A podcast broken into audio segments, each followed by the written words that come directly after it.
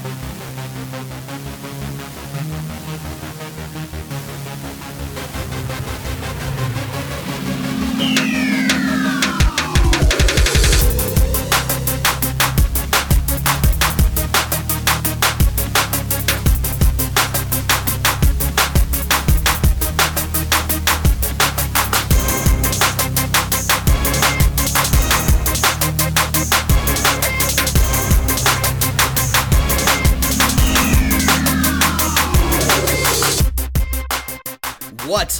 guys? Hope you guys are having a great day today. Welcome back for another episode of the Matthew Spazzini program. We talk about financial freedom and economics. Guys, what is up? I've had a wonderful week so far. It's uh, so far it's uh, not kicking off to be too bad of a week. Uh, I apologize. Uh, many of you, if you guys are, are listening to the show, you you know I, I normally try to do at least two episodes a week, and uh, last week I really only got one episode out. And the main reason for that was largely just uh, had a lot of technical difficulties with my trading videos. Um, usually, the second episode is more entrepreneurial, trading, investing oriented, and it's normally because that episode is taken from an excerpt of my weekly market analysis videos that I do on YouTube for my trading. So I'm kind of doing two different things, right? I've got Matthew Spazzini uh, on new like YouTube and whatnot, where I don't really focus on economics and things of that nature, and I focus really more on just trading, investing, personal finance, or, or at least I focus almost exclusively on forex trading so far. I would like to eventually expand that to be more investing, personal finances, you know, stuff of that nature. You know, money, right? how, what to do with your money once you got it, and how you can grow the money or maintain its value, things of that nature. And you know, overall, I, I love trading, uh, forex trading, and options trading. I love, you know, investing. I I love all that kind of stuff, personal finances, and you know, in the end, I really wanted to to do a lot more uh, videos with that stuff in mind. Uh, but you know, we're gonna uh, eventually. I will, but I'm still trying to get the kinks worked out of this new camera that I got. Just the settings are, I don't know what it is, but when I record, and I know nothing about filmography or uh, you know videography, whatever you want to call it. I have, I know nothing about it. I really don't. And the biggest issue that I have is when I actually set the camera to start recording.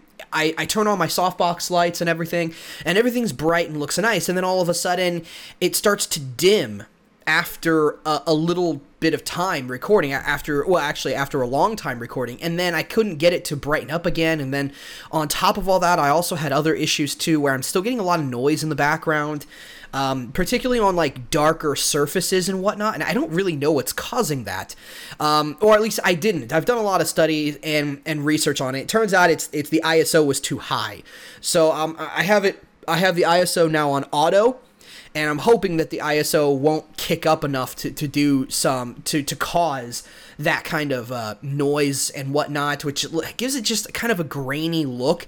Which the whole reason I bought this camera was because my camcorder did that, right? My camcorder had this horrible amount of graininess and you know knowing nothing about you know videography or, or filming or anything of the sort you know I, I didn't know what the cause of it was. So i had no idea. And you don't get a lot of uh, settings options with your with this tiny little camcorder that i had. It was a canon vixia i think hf r800 i think it was. Yeah okay it was the r800 i actually have it on the desk right here with me. I forgot i had it there.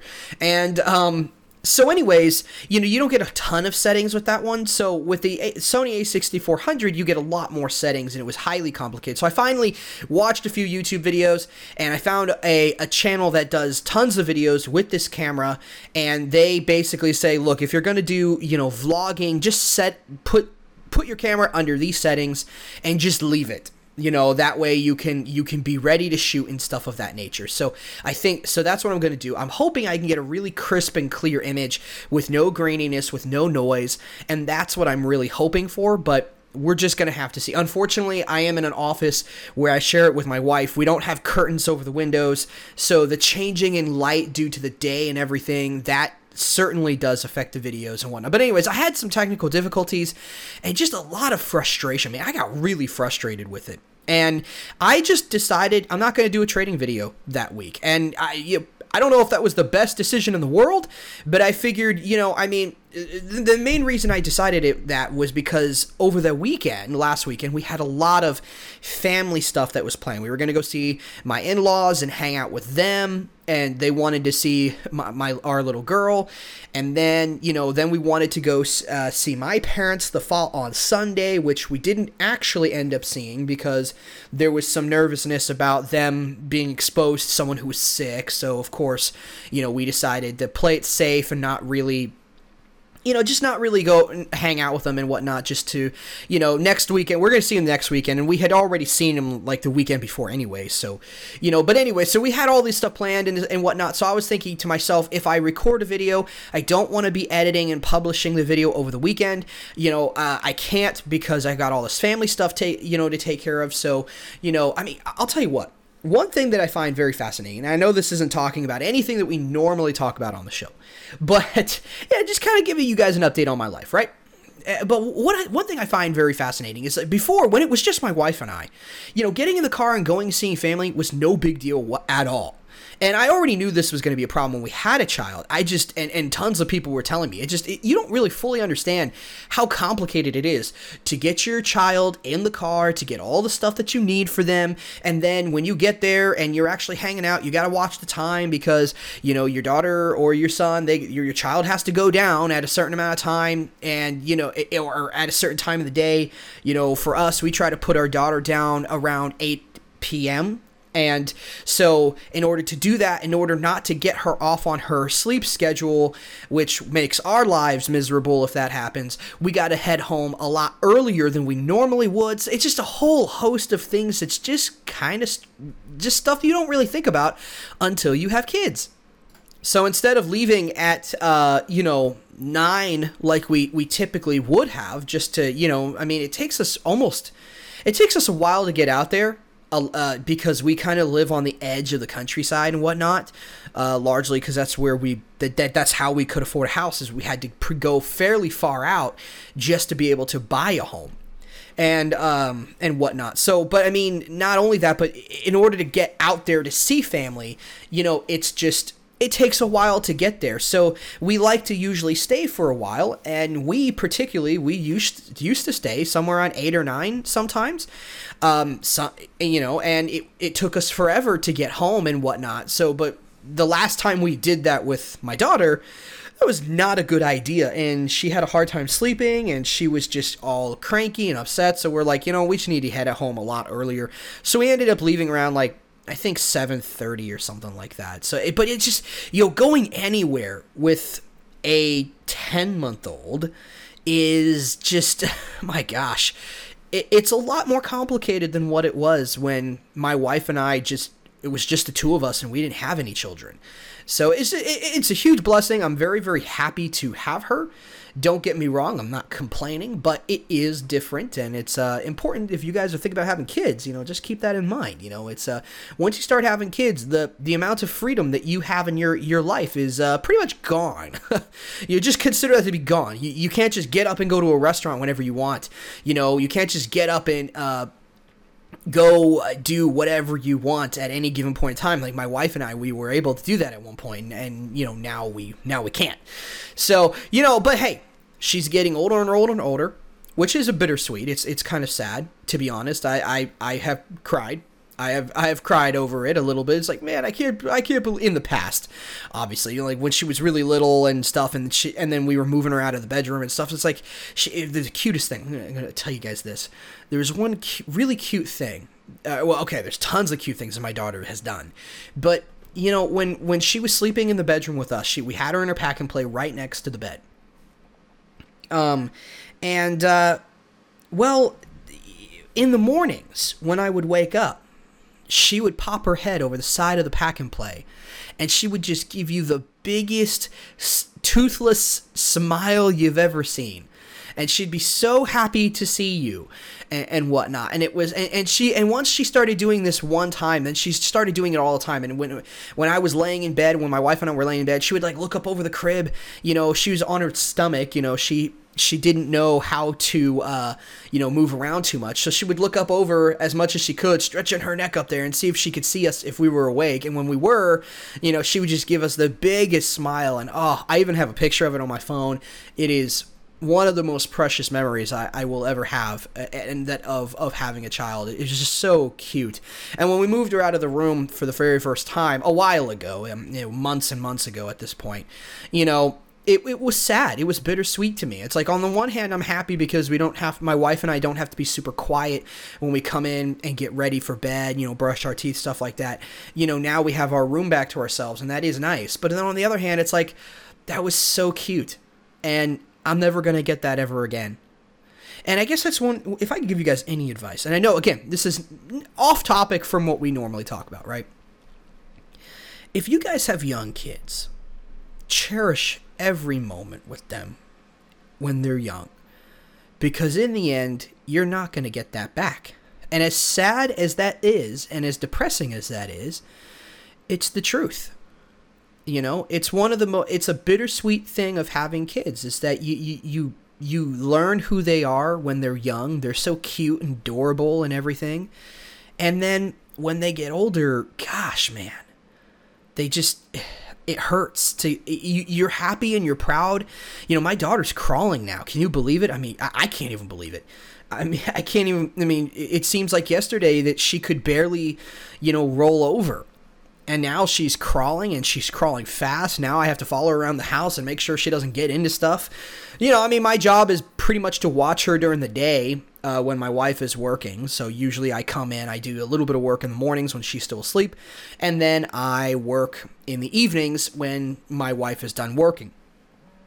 And that, that is generally speaking how it all goes. And in all honesty, it's just it's just crazy you know, it's just absolutely crazy. It's just how it's bittersweet, you know, when she's growing up and stuff like this, and it just it really is. So just cherish every single moment that you have because when when your daughter or your son when they grow up, man, you, you're never gonna get that time back ever. Time is such a precious resource, and it's the only non-renewable resource that we have.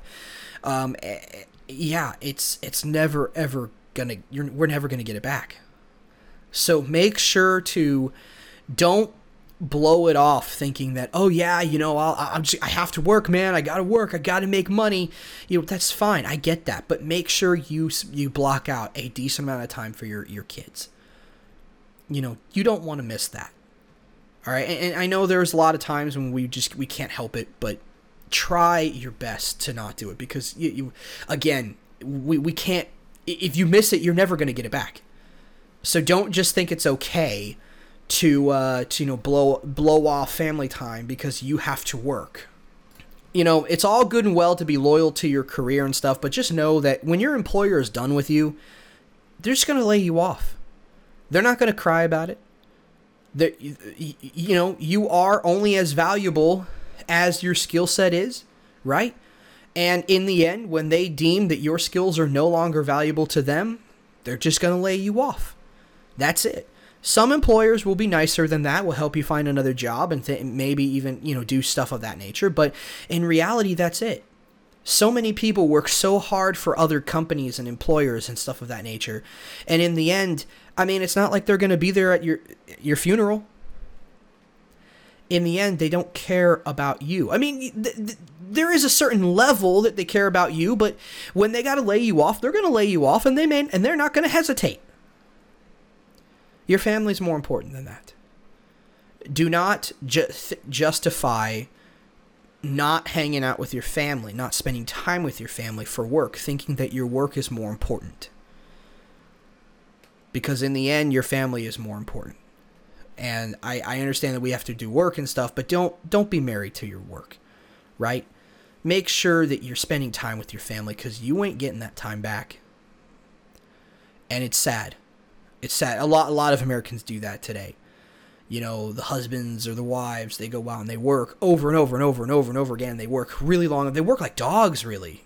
Gosh dang, man, they work like dogs. They sacrifice so much time with their families. Their children grow up, and while they're in basically daycare, and they really only they don't see them very much. You know, their their children are in public schools, which you know, I have a, a whole slew of opinions about. But again, it's just, it's one of those things, ladies and gentlemen, that don't, that you're not going to get it back. It's just, it isn't going to happen. So keep that in mind, you know? Anyways, that being said, guys, we've talked about that for a while now, so let's go ahead and jump into the topic today. Um, the topic today is coronavirus is over. COVID 19 is over. Coronavirus. Coronavirus. Sorry, to this day, I, I still can't say it without joking, without saying it in that tone of voice, but uh, without kind of jokingly saying. But yeah, no, it's over. It's effectively over. Numbers are falling across, you know, almost across the board. They're falling in many, many, many different places in the U.S. of A. And the main reason this is all happening is because, in the end, it it, w- it wasn't a problem in the first place. That's going to enrage a lot of you people who aren't really of my mindset and you're not really you know that uh, skeptical conservative libertarian type. I mean hey i mean you could be a, a skeptical left-wing liberal for all i care. I don't really don't care. What i care about is really just more that you understand what's really going on in the world. And and to be completely fair with you we've all been hoodwinked. We have all been tricked. We have all been lied to. Coronavirus was never an issue coronavirus was never ever a problem.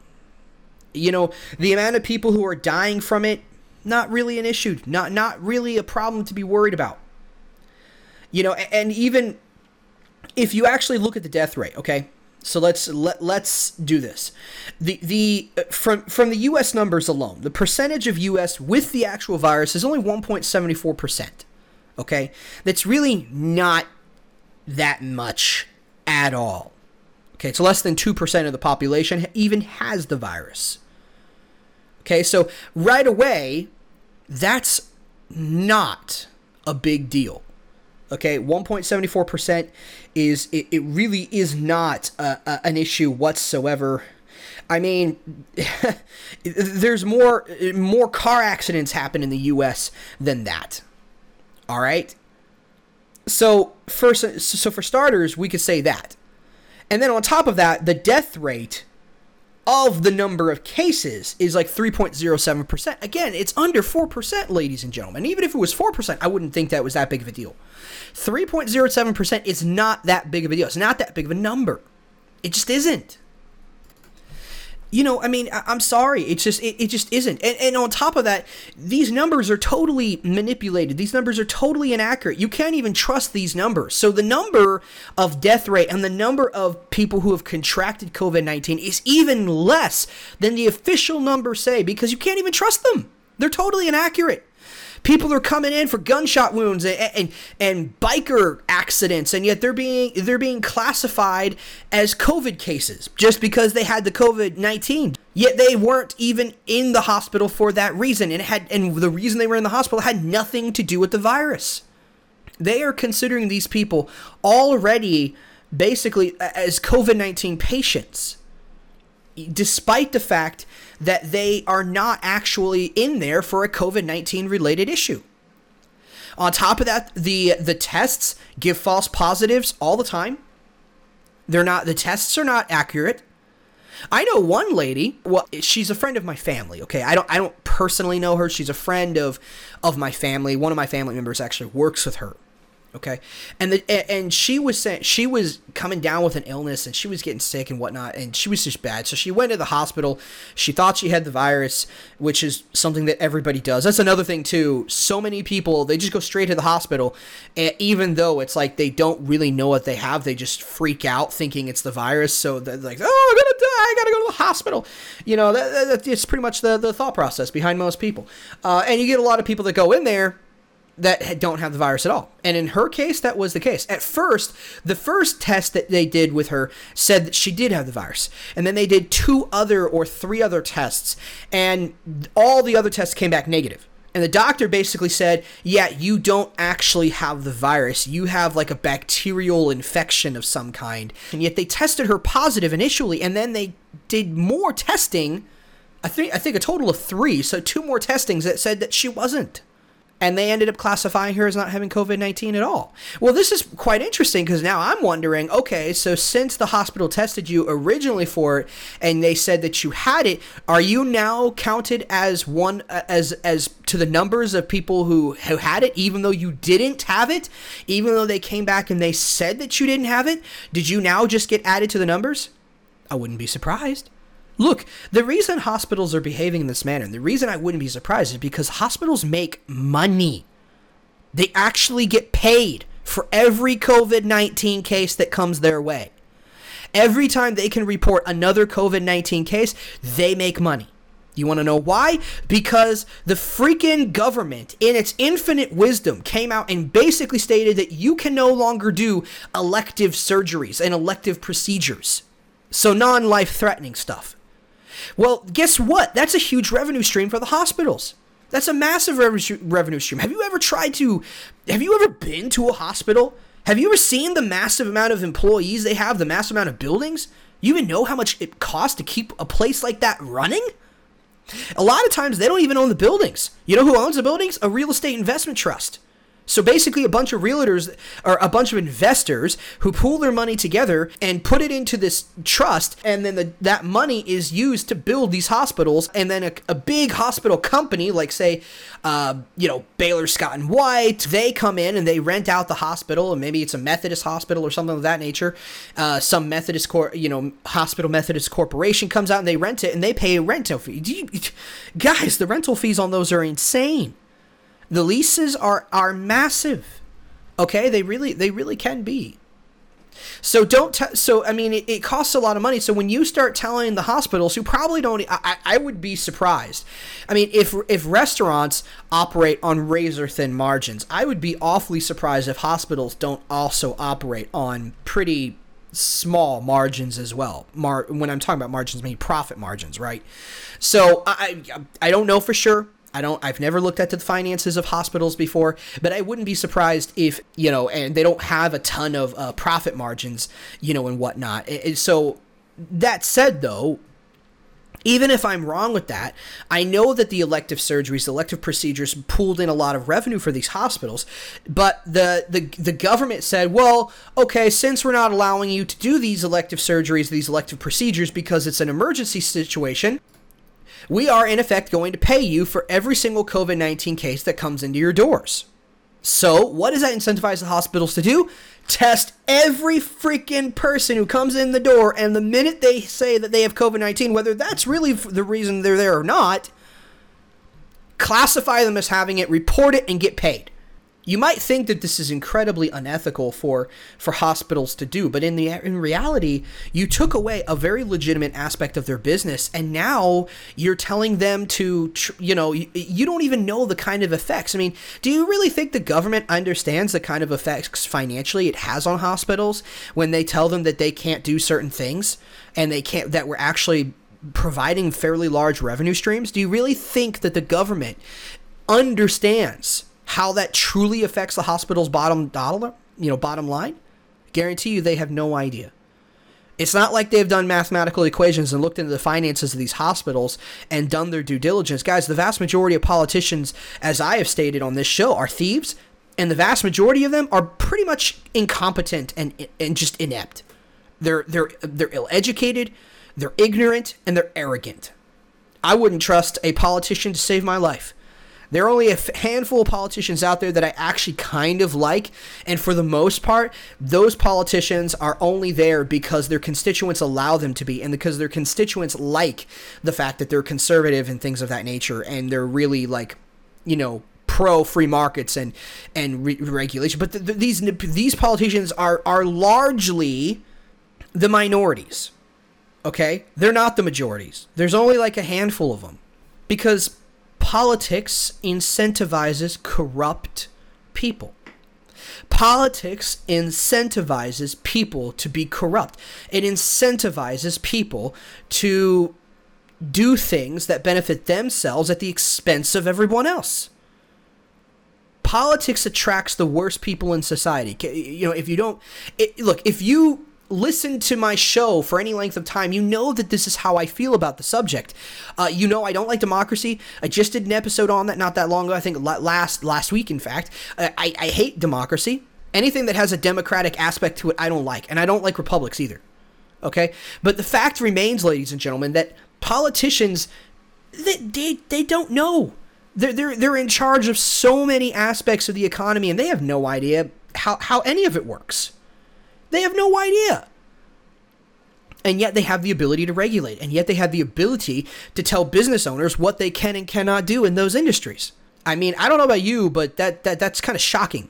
I mean, it's not shocking in the sense it's surprising because we we've been dealing with this for a long period of time, right? So we know that this stuff happens all the time. It's just it's just it's it baffles it baffles me it really does it, it really really baffles me a lot and it's just it baffles me how nobody else talks about it either and that that that bugs me to, to no end. But anyways, that being said, though, um, that's why hospitals are incentivized to do this, right? So you can't even trust the numbers that are coming out of, of the U.S. or even the world for that matter. You can't trust them. Everybody's inflating their numbers, or at least they were. Now you're starting to hear more and more news stories about how numbers are falling to all-time lows, and they've been falling week over week over week over week, and now they're they're constantly falling. And you know, there's the reason I say that COVID 19 is over is because the whole thing was a sham in the first place. Now, I'm not trying to say the virus didn't exist, the virus surely existed. But the virus was never a real problem to begin with. The virus was a non issue. It was nothing anybody should ever have been fearful of. The vast majority of people that are getting this virus aren't even dying from it. Okay, the vast majority of people that are getting it don't even know that they have it. And again, even if you go by the numbers, death rate's only 3.70 or 3.07%. The number of people who have it is only 1.74% in the US. Okay? Those numbers are nothing to be worried about. Even 3.07%. Okay, that's 100. For, for, those of you who don't know, that's 177,339 people out of 5,773,618. Now, depending on where you're going, you might get different numbers, okay? But these are the numbers that I was able to come up with just by Google searching and doing a little bit of research. That's not that much people. Okay? If I was to divide 177,339 people, the amount of people who have died by the US population, it won't be 3.07%. It would even be smaller than that. That that death rate that I just quoted, the 3.07%, is the COVID deaths divided by the number of cases. Okay? If I was to divide the number of deaths by the US population, guys, it, it, it it's not even worth mentioning. This is not anything that anybody needs to worry about. And I don't mean to downplay the number of people who have died from this. Okay? I don't mean to be disrespectful by saying this. All right? The fact of the matter is that yes, if you have a family member who has died, I do sympathize with you. It's an awful thing, okay? It is a terrible thing for people to have died from a disease like this. But it, you know, it, in reality, it's no different from people dying from the flu. Now, I know the flu numbers are nowhere near the same as the COVID 19 numbers, but again, the COVID 19 numbers can't even be trusted. They're totally inflated, they're totally falsified in many ways. Eh, so, look, what I'm trying to say here more so than anything else is that the the amount of of hysteria and the amount of the narrative has been totally manipulated. That is what the sham is. The sham is not that the virus exists. The sham is the fact that we've got a media and we've got a government that is playing this sucker up as much as they possibly can, saying how dangerous it is. This is a killer virus. And in reality, it isn't. It's not even something that any one of us really need to be worried about. It's not even something that any one of us even need to be concerned over. Because the numbers aren't even real. They're not even legitimate. You really think that 3% of all the people who have this have died? First of all, that means that 97% of the people who get this are perfectly fine, or at least they haven't died. They've recovered. 97%. Okay? So 3% is not a lot. But it's off but but that number's fake. You can't even trust that number. That number isn't even real. The number is way under 3%. I mean, if you go into the hospital and, and you basically get tested for COVID 19, yet while you're there, you end up dying with a heart attack or a stroke, they're going to classify you as dying from COVID 19, not necessarily dying from a heart attack or stroke. Now, and here's the real thing is did the virus cause the heart attack or the stroke or were you already susceptible to the heart attack and the stroke and you were going to die of that anyways? And that's really the question. It's really hard to answer, but that's something that's happening. A- a- another thing that's happening is that stuff like that. In my opinion, if you died because of a heart attack or stroke, you should be classified as dying due to those things, not because of some underlying sickness like COVID 19 that you may or may not have had. So, anyways, that being said, though, guys, look, the virus itself is real, like I just said, but outside of the virus, the hype over it and the danger that it honestly poses to the population of the world, not just the United States, is really minimal.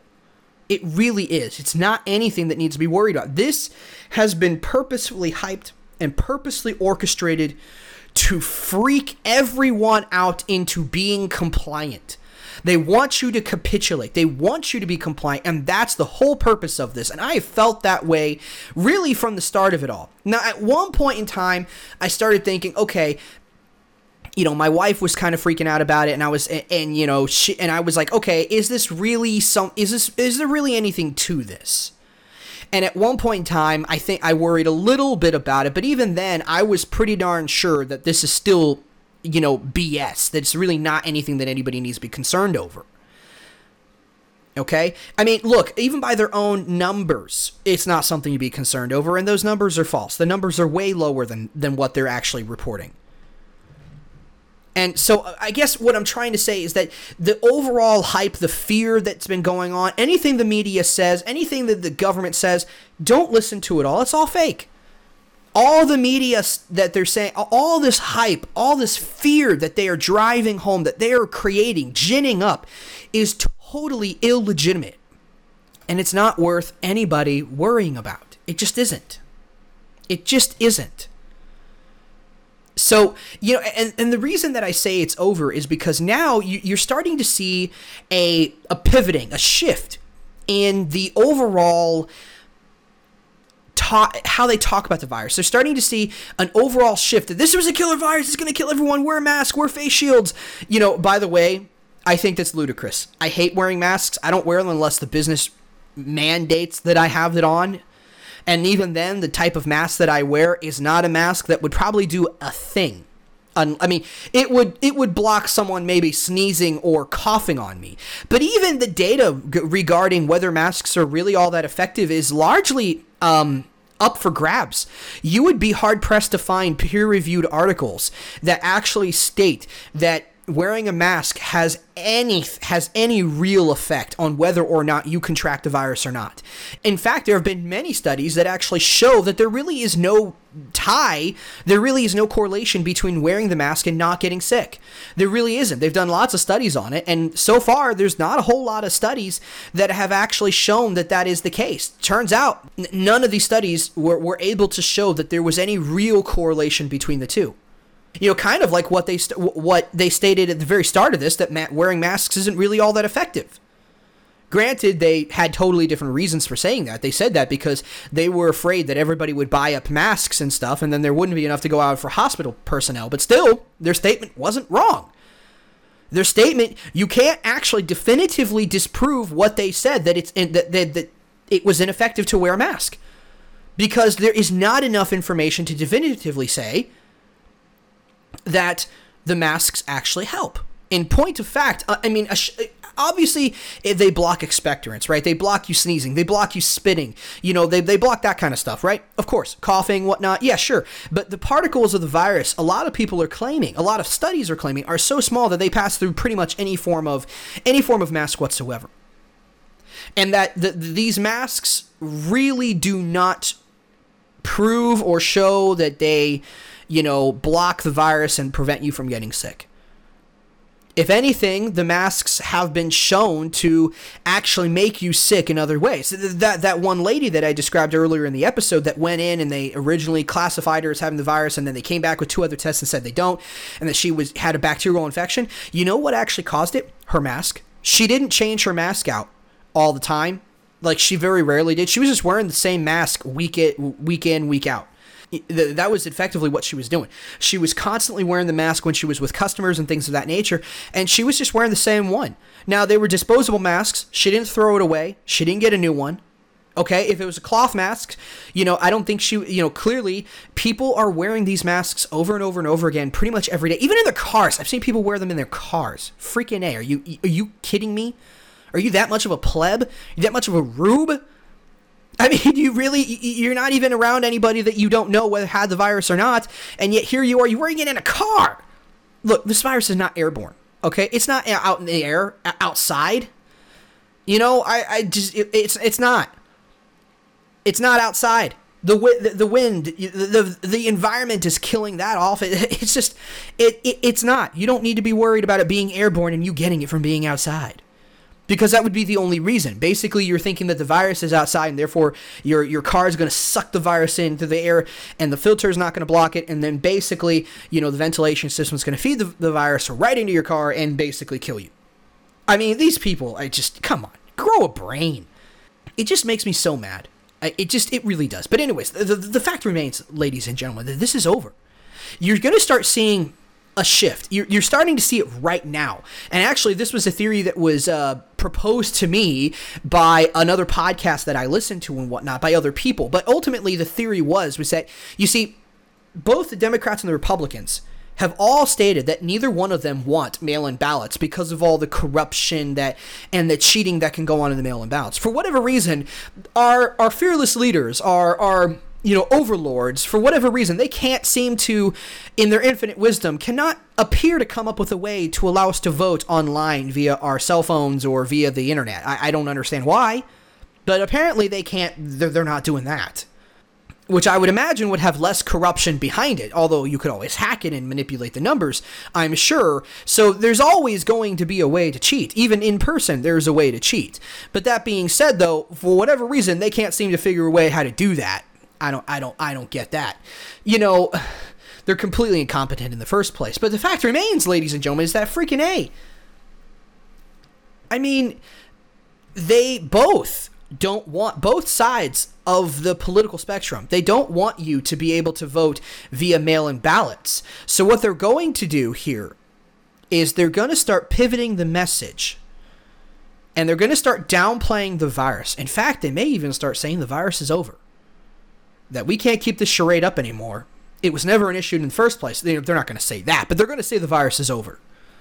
They're going to start saying the virus numbers are not anything anybody needs to worry about. Basically, that they need to kill the virus off before the election. Otherwise, people are not going to get out and they're not going to vote. That's the theory right there. And so far, ever since I heard that theory, I'm seeing evidence to suggest that it is actually true. I'm just now I'm starting to see numbers all around, you know, numbers from all the different states. A, a lot of the numbers are starting to come down and they're hitting like all week, you know, week over week they're getting lower and lower and lower. Whereas before they were only ever rising. See, now that the narrative has shifted, now the eh, now that the that the the incentive is no longer to keep people addicted to the fear and no longer to get them to capitulate. Now you want them to get out and vote. But you basically cause them to freak the crap out over effectively a non issue. So now you got to basically say all of a sudden within 30 days, this virus is over. Supposedly, and I haven't even actually found this, but there are actual publications. Like, I've even heard that the New York Times published an article, and again, I, I was unable to find it. So, take it for what it's worth, but I've heard of, of publications who are coming out and saying that basically we could be over and this could be over in 30 days. That's fascinating. 30 days? Seriously? With how much you guys overhyped this, with how much you guys like dr- dr- like just drove the freaking stake in, the freaking fear in? I mean, with how much fear they created, with how much freaking just with the pandemonium that they caused with the shutdowns, with the news media, you know, with, with the freaking government coming out and all that stuff, with oh, with you know Fauci, with all the amount of, of fear and, and whatnot that they ginned up over this non-issue virus. Now they're saying it can be fixed in 30 days. I mean, freaking A. I'm sorry, but if you have fallen for this, you know, I mean, come on you know, I, have I've basically been, th- you know, from day one, I've been saying this isn't an issue. It's never has been. I was even thinking it was an issue, even when the podcast that I listened to, even when my mentors were all fearful of this and saying, oh, well, maybe there's some legitimacy to it. I was saying, no, there's not. It's all a ruse. It's all a lie. You can't trust a thing that they say. And even then, the, the, the podcast, the guy, the, the the hosts and stuff for those podcasts, they were even saying, you know what? I normally wouldn't believe this, but you know, maybe there is some truth to this. I don't know. And I'm like, you know, no, no, no, no, no, no, no. Do not fall prey to this. This is nothing to be to have an issue with. Yes, at one point in time, you know, because my wife was worried and stuff, I was looking at the numbers. I'm like, is it really anything to honestly worry about? But even then, I was like, a no, I don't care how bad it is. I don't care if there are people dying in the streets. There's no justification to lock the entire economy down or 30% or whatever the number was. There's no excuse for that. There's no excuse for locking the, the economy down and freaking, you know, killing people's livelihoods. You know the amount of deaths that have actually resulted from this virus? I wouldn't be surprised if the amount of deaths that have resulted because of the unavailability of of medical care, strokes, heart attacks, suicide rates. Wouldn't be surprised the amount of people that died because of those reasons far and and wide exceed the number of deaths from COVID nineteen. I wouldn't even be surprised. You know what? I've even done an episode on that. Freaking Lancet came out and said that in 2008, because people didn't have access to medical care, oh, an excess 227,000 people died of cancer because they didn't get the care. 227,000 people in excess.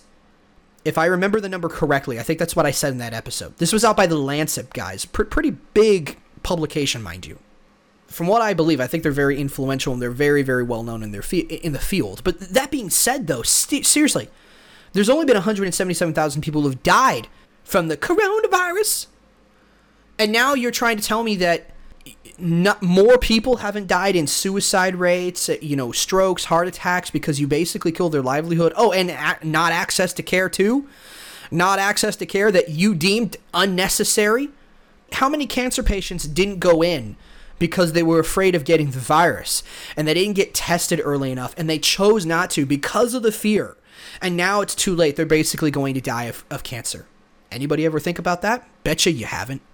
I bet you the vast majority never did.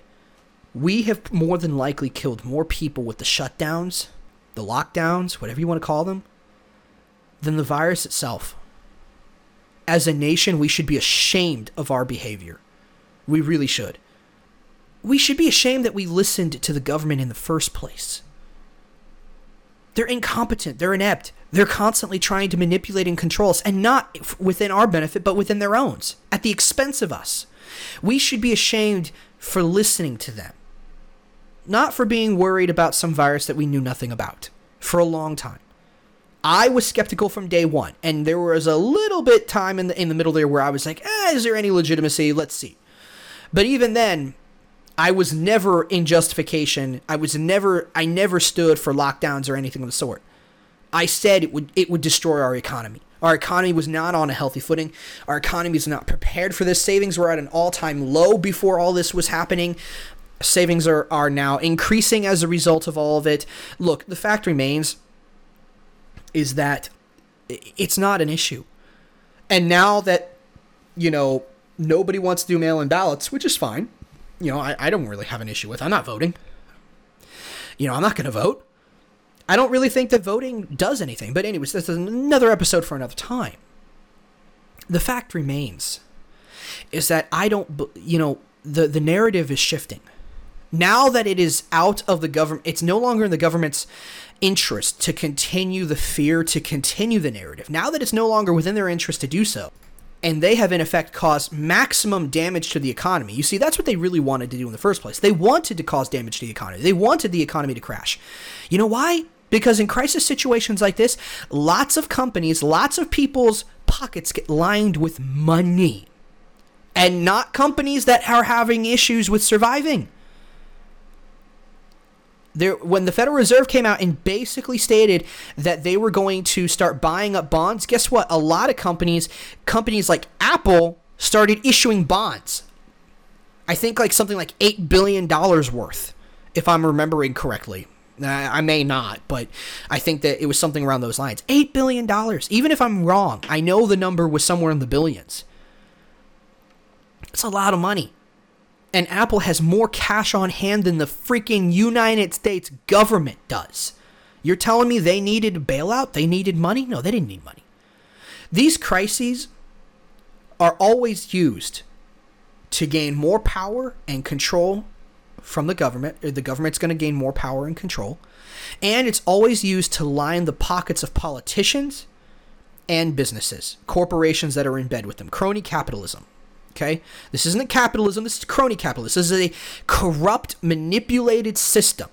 You feel like the system's set up against you? It is. It's corrupt, it's manipulated, it is set up against you. And that's what this is. That's what these crises are always used for. 2008, 2009, or 2008 financial crisis, same thing. The dot com bubble, same thing. Every single crisis that is used to line the pockets of people who don't really need the money they just want the money.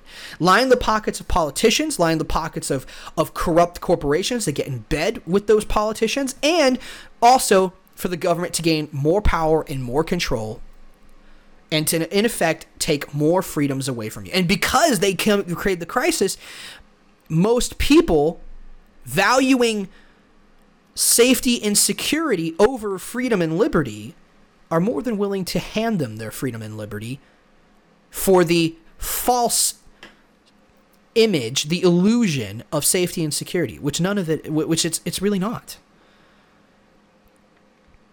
And it's sad. It really is. But guys, hey, look, um, I overall I think it's a positive thing.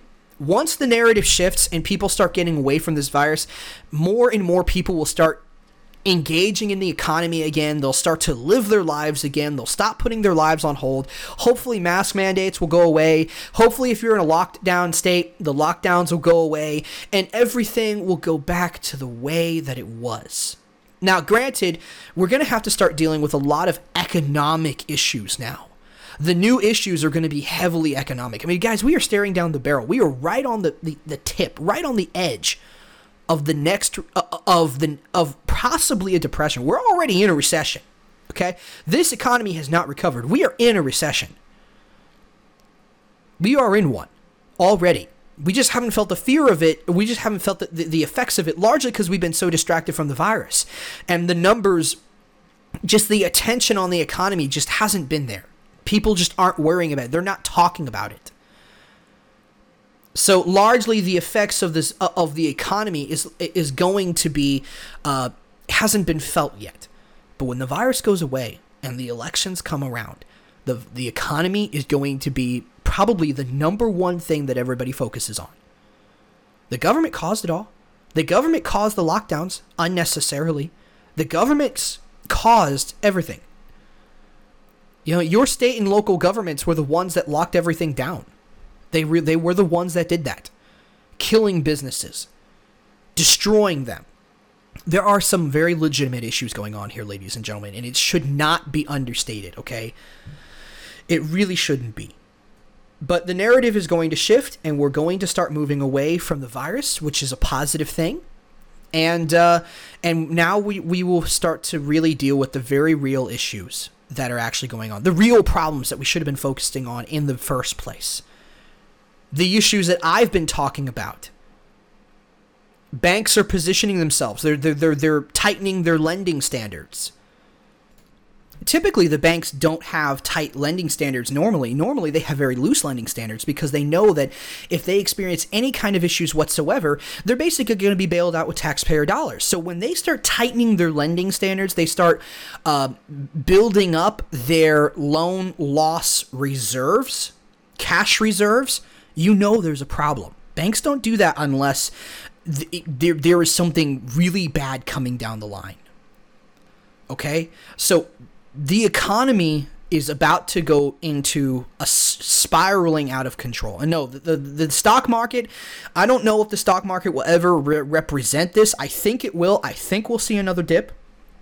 I think we'll see another really, really large crash. I think we will. I think that these all new highs are what we call in trading industry, we call that basically a false breakout.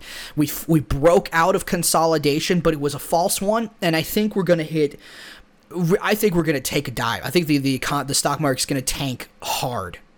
But even if it doesn't, the stock market has never been representative of what's really going on. It hasn't really been that way for I don't know, something like 8 years now.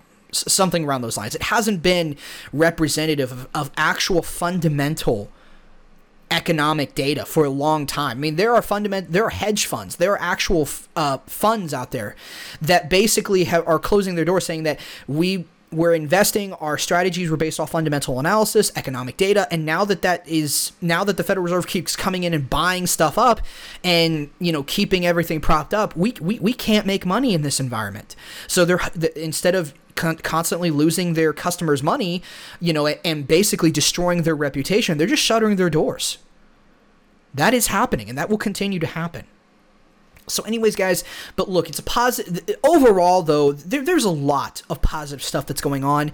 You know, there really is. We are living in a wonderful opportunity. Look, these crashes and stuff, these are great opportunities to start looking to get involved with. They're start, they're awesome opportunity. They're going to present amazing opportunities. Massive amounts of wealth is going to be lost in this period, but massive amount of wealth is also going to be gained. But it's only going to be gained by those who are aware of what to look for.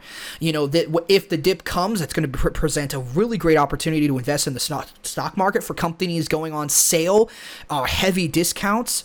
You know, Apple and Tesla are also going are having four for one stock splits as well. So if we hit an if we tank the economy on top of those, those guys are going to be dirt cheap to buy. So, guys, look, there's a lot of really, really good stuff that's going to come out of this as well. It's not all doom and gloom, it never is. There's lots of opportunity. I just want you guys to be aware of this kind of stuff. But hey, look, ultimately, you need to take control of the source of your income. You need to become financially free by doing this so that it doesn't matter what comes your way. You don't have to worry about getting laid off. You don't have to worry about getting fired. You don't have to worry at all because you now control the source of your income. You are the master of your fate. You are the captain of your soul. Right? This is this is the higher purpose that we talk about here all the time. And perhaps I don't I don't do as good of a job talking about it as I should. I, I really, really should. Uh, but guys, look, this is the higher purpose. This is my higher purpose. This is why I'm doing this. I want to take control of the source of my income, become financially free, so that I can one day go and I can one day get out there and basically have mobile income and move out of the United States. And that and I want to teach every I want to show you every step of my journey and I want to sh- teach you by showing you me doing it how I did it so that you can do it too. And hey, if you're following along with me right now, then start copying me. Don't I mean you don't have to copy my subjects, you know what I'm talking about, but copy what I'm doing. I have a podcast. I've got it. I'm working on a skill a very rare skill, learning how to do forex trading, learning how to do options trading, learning how to invest, stuff of that nature. I've got pretty good skills with regards to personal finances. I'm really good at personal finances. I mean, I'm not I'm not perfect, of course. I make mistakes. My wife and I make mistakes, but we've we've achieved some pretty phenomenal things with our personal financing and just ultimately managing our finances fairly well. I've gotten pretty decent returns in options trading with no back tested strategy. Um, in the past, you know, I'm not doing that anymore, but you know, now I'm going to be backtesting strategies and stuff, so my returns hopefully will be even better now that I'm actually going to be doing it the right way. Uh, you know, so I mean, I, I, have got a pretty good feel for what's going on in the economy, for what's going on in the markets. I've got a lot of different resources that I draw from that I heavily trust. You know, Mal, uh, John uh, Mauldin Economics, John Mauldin, he does a, a, a free newsletter, uh, Thoughts from the Frontline. I get most, a lot of my economic data comes from my, you know, comes from there And then also, I listened to the Wealth, Power, and Influence uh, show with Jason Stapleton. A lot of economic data comes from there as well. And, you know, there's just a whole bunch of different resources I draw from. And I feel like as a result of drawing from all these very reliable resources, I feel like I've got a pretty good, you know, thumb on the, the pulse of the economy. I feel like I understand more so than the vast majority of people that are out there what's actually going on. And I'm, I'm fairly decent at looking at the technical analysis, looking at the charts, and understanding what's really happening. Now, I'm not, I'm not 100% accurate all the time. Nobody is. But I feel like I'm fairly good at it. Okay? And I'm getting better at it all the time. As I can constantly work on that skill, getting better at it all the time. And, and, and not only that, but I also feel like I'm really also very good with economics. Now, I read a lot of economic books just for personal enjoyment. I just I really like it. I'm a def a huge enthusiast of Austrian economics and you know, I understand this stuff. I got a pretty good grasp on it. And I've read a lot of books on the subject and I'm reading more and more. My I have a never-ending list on it. And yeah, I, I've I feel like I've got a really, really good handle on economics as well. So I got a lot of these skills that I'm trying to use to help you guys get started on your journeys as well and to be aware of the risks, you know? I mean, that's what I'm trying to do here. But guys, look, hey, look, we need to become financially free. We all do. I'm doing it. You guys need to be doing it too. That means you need to take control the source of your income. And trust me, it is the best experience ever. It's hard to do all this this kind of work and not have anyone paying you for it. But guys, look, seriously, you guys are going to be doing. It's going to be so freeing to know that you are in control of your life because you control where your money's coming from, not somebody else. And that's the amazing part.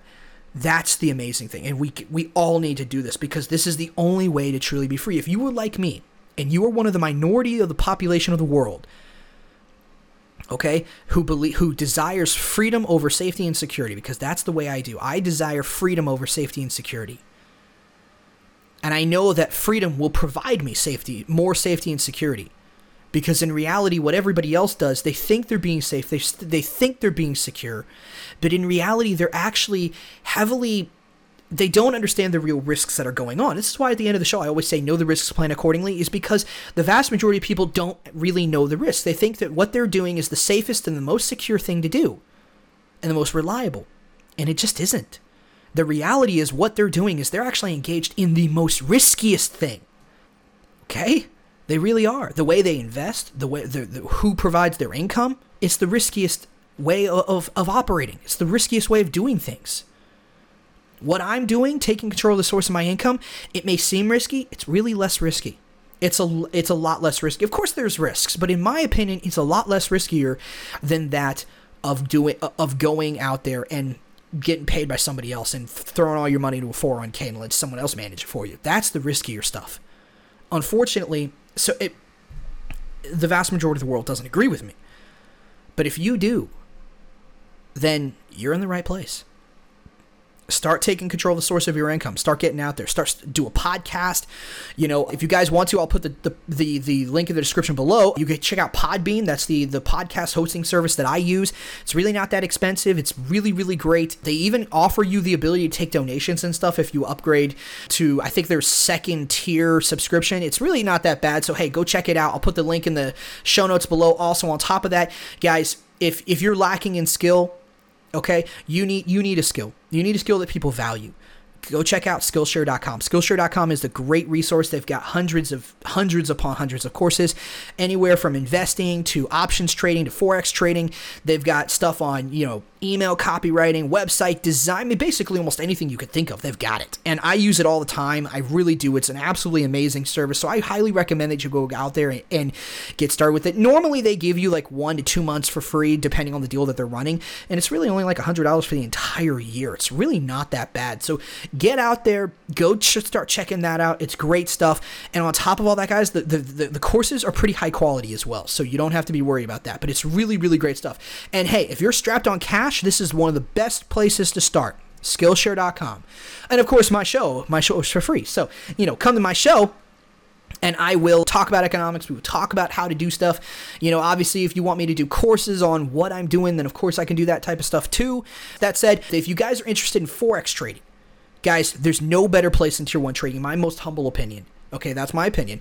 I've been trained by the guys at Tier One Trading uh, with Akil Stokes, Jason Graystone, Charles Miles. I talk to Charles to this day absolutely amazing guy. He really is great. Guys, these these guys are amazing. They will teach you the art and the skill of trading. They will not turn you down a path. See, one of the the the worst issues when it comes to trading is that, you know, people if you go out there and you, you buy a course, right? They'll teach you a, a strategy. They'll teach you a strategy, but in reality, what you really need to learn is you need to learn the skill. You need to learn how to come up with your own strategies. And that's just tier one trading does that. It's not something you find a lot of people doing, but tier one trading does that. They will teach you all, like different pattern recognitions. They will teach you money management. They'll teach you a ton of stuff. Okay. So if you're interested in that, go check out Tier 1 Trading. And hey, look, eh, you guys want to follow me and everything? The best place that I could tell you guys to go, go to locals.com. I will put the link in the show notes below, but basically go check out local, my locals group. If you guys want to be part of the commu- of my community of individuals who want to help each other become financially free, whether it's forex trading, whether it's investing, options trading, whether you're just you're doing blogs, podcasting, you guys want to ask me questions on what I'm doing and stuff, you guys want direct access to me, you know, go check out locals.com. Go, go follow me and join my community. It's totally for free. It doesn't cost you a thing. I post my podcast episodes there. I'm trying to post my YouTube videos there as well. So if you guys want to be keep up to date with what I'm doing, you know, go check it out. It's absolutely great. And uh, currently, it's it, it's all for free. So hey, go get in now while it still is. So, anyways, guys, hey if you guys if you like the content please consider sharing the show. Please it's the biggest compliment you could ever do for me. Not only like the show if you're on twitter facebook youtube wherever you are don't just make sure to like the show but share it get it out there to as many people as you think are interested in listening. If you're on facebook twitter you know hit the share button you know get get help me get this message of financial freedom out there because in the end this is the only thing that's really going to fix our lives. It's not politics. Okay politics is not the answer. This is the answer becoming financially free by taking control of the source of our income. That is the answer to truly taking control of our lives. And if you're a liberty loving individual, and I believe you are because you're here, that's what you need to do. So if you're interested in that, go get out there, share it, and hey, if you like this, please consider leaving me a rating review on iTunes. I really should have been really pitching that more. Uh, I haven't really been asking you guys to do that, but hey, please do that. I know I'm asking a lot of you guys. You guys are uh, absolutely amazing, but please uh, leave me a, a rating review on iTunes. I don't think I have any right now, but if you guys like what I'm doing here, and you, you guys like it and you, love this message and you love you know the how i come about and how i educate how i teach economics and all that kind of stuff. If you guys are enjoying that then please get out there and help me to just just just help me get the show out there. That being said guys that'll be it. That'll be it for the episode. So hey thank you for showing up. Love you guys there's a lot to be looking forward to. We were living the best time in the world. I know sometimes I get a little bit depressing with some of the bad stuff going on. It's just kind of the time that we're in. But guys, seriously, try to filter through that information, but know that we are living the best time in human history. We are living in the most unique time. There's so much stuff going on that's going to greatly benefit our lives. All we have to do is take you take those opportunities. All we have to do is be be uh, looking for those opportunities. So guys, Thank you for being here. I love each and every one of you. And as always, know the risks, plan accordingly, and have a great day.